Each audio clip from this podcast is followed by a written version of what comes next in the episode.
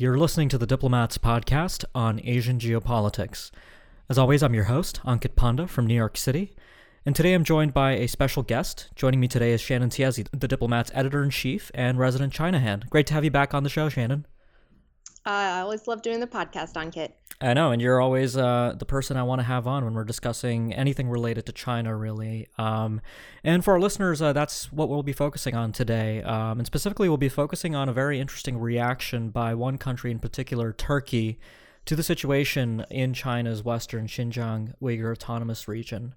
Um, so just by way of background, I'm sure most of our listeners are aware, but beginning in two thousand fourteen, um, China began initiating a set of policies that led to, among other things, the involuntary internment of as many as one million Uyghurs, Kazakhs, and other minority groups, uh, primarily of the Muslim faith, in re-education camps uh, where they've been subjected to everything from um, total indoctrination under the party and basically been discouraged from practicing their faith or exhibiting any kind of outward signs of being pious Muslims. Um, and th- the world has been slowly learning about the scope of this, uh, primarily through the course of a lot of investigative reporting that was done in two thousand seventeen, but also other open source techniques, including satellite imagery showing the extent of these camps.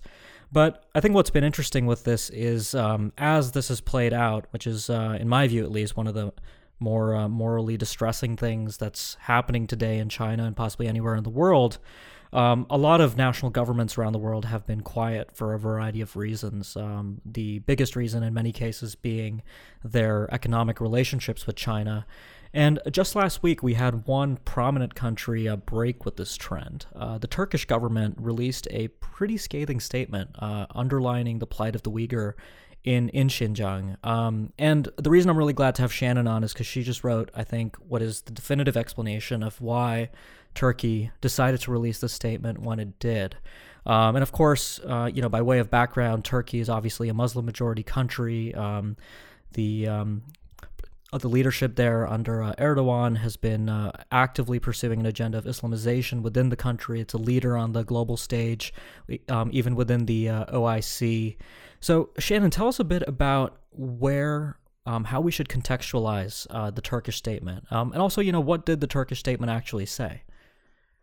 Sure. Um, so I'll start with a few quotes from this statement, uh, because obviously there are statements and then there are statements. And this was a very strong uh, statement that the, the Turkish Foreign Ministry actually released. Um, it talks about practices violating the fundamental human rights of Uyghur Turks, um, and even calling this ethnic group Uyghur Turks is uh, in and of itself designed to ring alarm bells in China, because of course the whole heart of this project is that China wants the Uyghurs to define themselves as Chinese uh, in the way that the Chinese Communist Party gets to define what that means. Right. Um, so this statement, it talks about torture, political brainwashing, um, and it calls these internment camps, which it describes in some detail, a great shame for humanity. So this statement is not mincing any words um, talking about this policy. Uh, what's interesting is why this is coming out now, because as you mentioned, this is not an, a new policy. Um, it's been ongoing for years, and there have been international media reports about it since twenty seventeen. So why did it take until twenty nineteen for Turkey to come out and release this sort of statement? Um, and it seems that the proximate trigger event um, was late last week, around February eighth. There started being rumors on social media that a prominent Uyghur musician, Abdurehim Heyit, had died um, in detention uh, or in one of China's re-education camps. There have been various reports. Um, and this musician was supposedly sentenced to prison because of a song he wrote that praised the Uyghur fatherland, and that upset the powers that be in China. Um, and as I wrote in my piece, I'm, I won't go too far into it, there's actually a strong connection between Heyit and Turkey in particular. He had performed there abroad, and he was seen as sort of bridging um, the Uyghur-specific community with the larger Turkic culture that the Uyghurs are part of, um, and also other ethnic groups in Central Asia, that Turkey has kind of positioned itself as the defender of this Turkic identity historically. Um, so that seems to have really pushed the Turkish government to take a stance. The rumors of the death of this specific figure, which were later rebutted, I'm sure we'll get into that, um, and then the public backlash that was happening in Turkey really sort of uh, ignited this sort of pan-Turkic nationalism that's always simmered under the surface in Turkey, and uh, that would include a strong stance on Uyghur rights. Right. So can you help us make um, a little bit more sense of uh, the Chinese reaction, which I think was uh, also interesting? And, you know, we can also get into how China tried to actually um, push back on the idea that this uh, this musician was dead. Yes. Um, so there's kind of two pieces of the Chinese reaction. One is a strong pushback against this specific rumor um, that Heyit had died. And we actually saw what a lot of people are calling a proof of life video. Um, so China is a kidnapper who is holding this man, which is, you know, frankly, not that far removed from the truth, um, where Heyit, what appears to be Heyit, appeared on camera in a video that was posted by Chinese state media on Twitter and said, and conveniently this statement has uh, English subtitles so the world can understand, you know, I am Abdurehim Heyit, um, I am alive, the date is February tenth, so directly rebutting the rumor that as of February eighth he had died. Uh, I am in being investigated for crimes against the Chinese state, and I am in good health. I have never been abused. Um, whether this is convincing or not, China has a long history of forcing dissidents and other people that it has detained to make forced confessions um, on camera, which are then used for propaganda purposes. And this certainly seems like it fits that mold. Uh, it's a very odd and specific statement for someone to make of their own free will, uh, right. including the date. But it certainly seems to have rebutted the specific charge that he had died. And it seems like China is using that one uh, error in this statement to rebut the broader gist of it, when really there's just, you know, there's one paragraph on Heyit, but the vast majority of the statement is about China's policies uh, against the Uyghurs more broadly speaking, these re-education camps or internment camps. Um, yeah. So we also had a more general statement from the Chinese Foreign Ministry and from the Chinese Embassy in Turkey repeating the justifications that they have for this policy, that these are vocational centers designed to train people for gainful employment, that they're necessary for China's de-extremification effort to prevent terrorism and so on. Uh, but the, the video was the really interesting thing that set China's response apart. Yeah, so I mean, I think, I think uh, you know, you tied that into China's overall um, response to the international community's growing concern about what's happening in Xinjiang. I mean, they've kind of taken it head on and basically reframed what, you know, the world is describing as internment camps to uh, effectively re-educate and indoctrinate uh, China's Uyghurs as these voluntary vocational centers. You know, we even had footage released on state media of people singing songs and, you know, showing that life is all fine and peachy within these facilities. So they're not trying to deny effectively that these kinds of facilities even exist. And of course, you know, there are the justifications that this is being done to kind of combat the so-called three evils of terrorism, separatism, and religious extremism um, in in Xinjiang. But I think, you know, the question now with this Turkish statement is what happens next? And of course, you know, we're recording this podcast just days after the statement. So um, I think pretty much the state of play right now is uh, the Turkish statement and then the Chinese response. But I think uh, for China, the the unsettling question must be that will this Turkish statement open the floodgates on other Muslim countries, uh, potentially Muslim countries in Asia, including countries like uh, potentially Malaysia um, or Indonesia, um, beginning to sort of reevaluate their own positions on uh, how they should publicly at least treat this issue as it begins to great, uh, you know, gain prominence among their publics as well.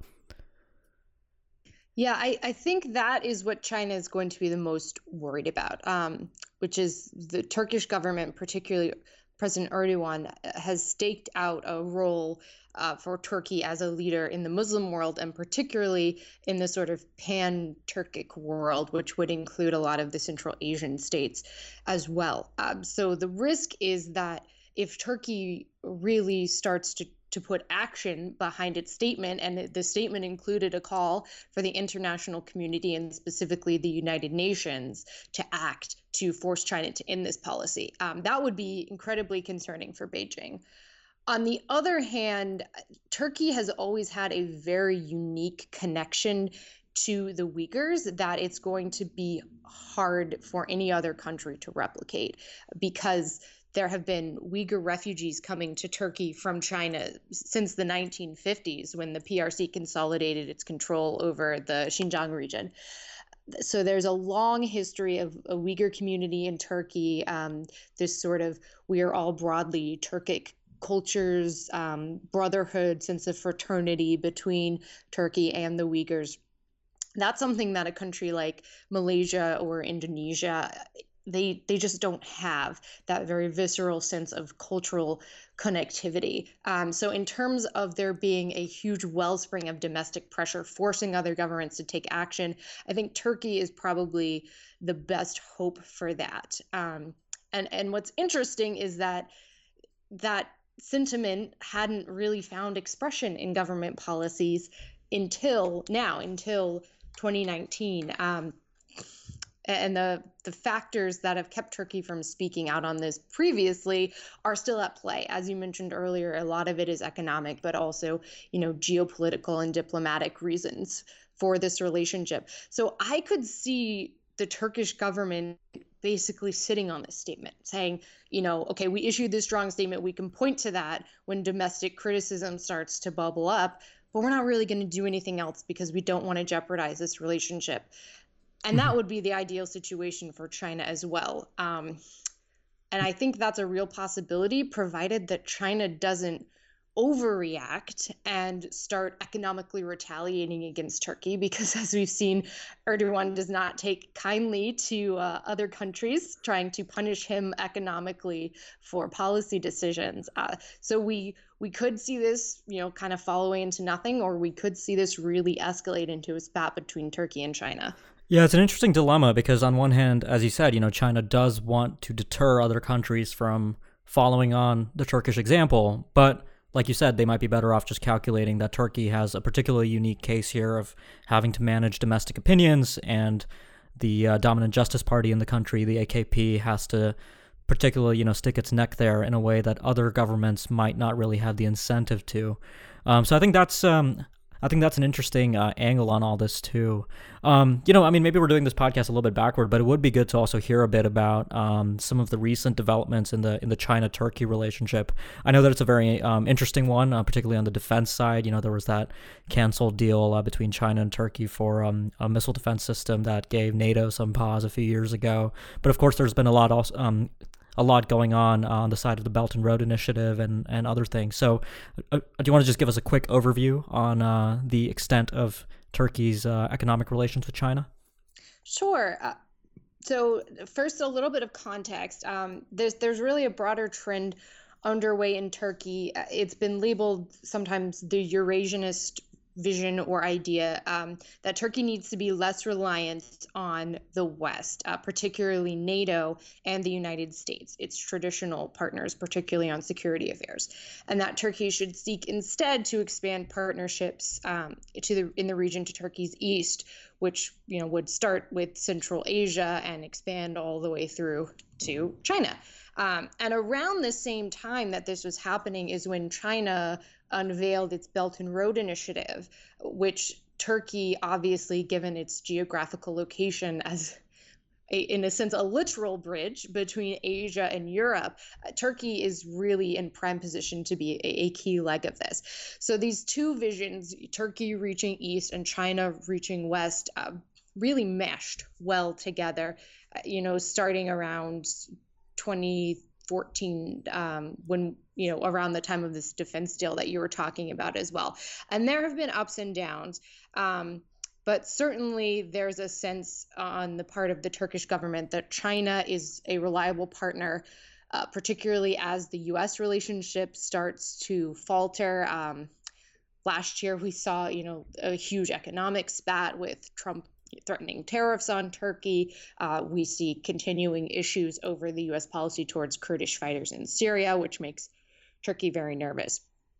Uh, so in that sense, Turkey is is looking to China as a potential partner and very much invested in this relationship. And we've seen this in terms of literal investment. China has been pursuing the same sorts of sectors that you often see talked about with the Belt and Road, um, transportation infrastructure. Uh, I think it was around twenty fourteen, twenty fifteen, a Chinese company completed the Istanbul Ankara High Speed Railway. Um, China has also acquired Kumport in Istanbul, uh, which is Turkey's third largest port. There's also energy cooperation, discussions on China constructing Turkey's third nuclear power plant, um, plans to boost tourism, Chinese banks opening branches in Turkey, e-commerce cooperation. Uh, and this really took off, especially over the past two years. Um, Erdogan attended the twenty seventeen Belt and Road Forum, and by twenty eighteen, when we really started to see serious frictions in the U S Turkey relationship, uh, the number of Chinese companies in Turkey had topped one thousand. Uh, so this has been gaining speed over the past two years. But at the moment, um, you know, it, there still aren't as many leaks as, as links as there could be. Um, Turkey has been pursuing a lot of connectivity pro- projects in the Caucasus, uh, particularly the Trans-Caspian International Transport Corridor, that look like a very natural fit with the Belt and Road. But there hasn't been much cross-investment that's involving both Turkey and China really linking their visions. So we're kind of at this turning point, I think, where there's been a lot of momentum so far, but there's a lot of untapped potential. And it'll be interesting to see if if this Uyghur issue actually manages to derail the China-Turkey relationship. Mm-hmm. Yeah, I think um, I think, you know, we'll have to see how uh, how Turkey moves on this. I mean, I can I can very easily imagine Erdogan trying to score uh, further points at home by actually bringing this up in a personal meeting with, uh, uh, you know, possibly Xi Jinping or other senior uh, Chinese leaders, which would be, uh, you know, quite remarkable given where we already are with this statement.